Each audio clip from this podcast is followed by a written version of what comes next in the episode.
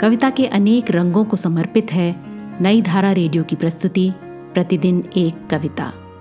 कीजिए अपने हर दिन की शुरुआत एक कविता के साथ। आज सुनिए शमशेर बहादुर सिंह की लिखी कविता, ऊषा। सुनिए ये कविता मेरी यानी आरती की आवाज़ में।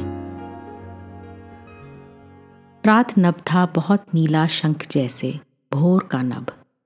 राख से लीपा हुआ चौका अभी गीला पड़ा है। बहुत काली सिल जरा से लाल केसर से, कि जैसे धुल गई हो। स्लेट पर, या लाल खड़िया चौक मल दी हो किसी ने।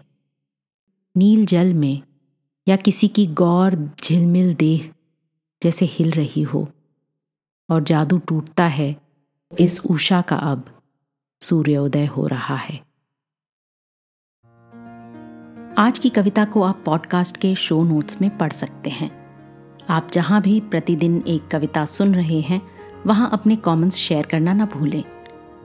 अगर आप चाहते हैं कि नई धारा रेडियो की ये प्रस्तुति हर सुबह आपके व्हाट्सएप पर आ जाए तो हमें इस नंबर पर मैसेज भेजें। Seven four two eight seven seven five three seven six कल एक और कविता के साथ फिर मिलेंगे।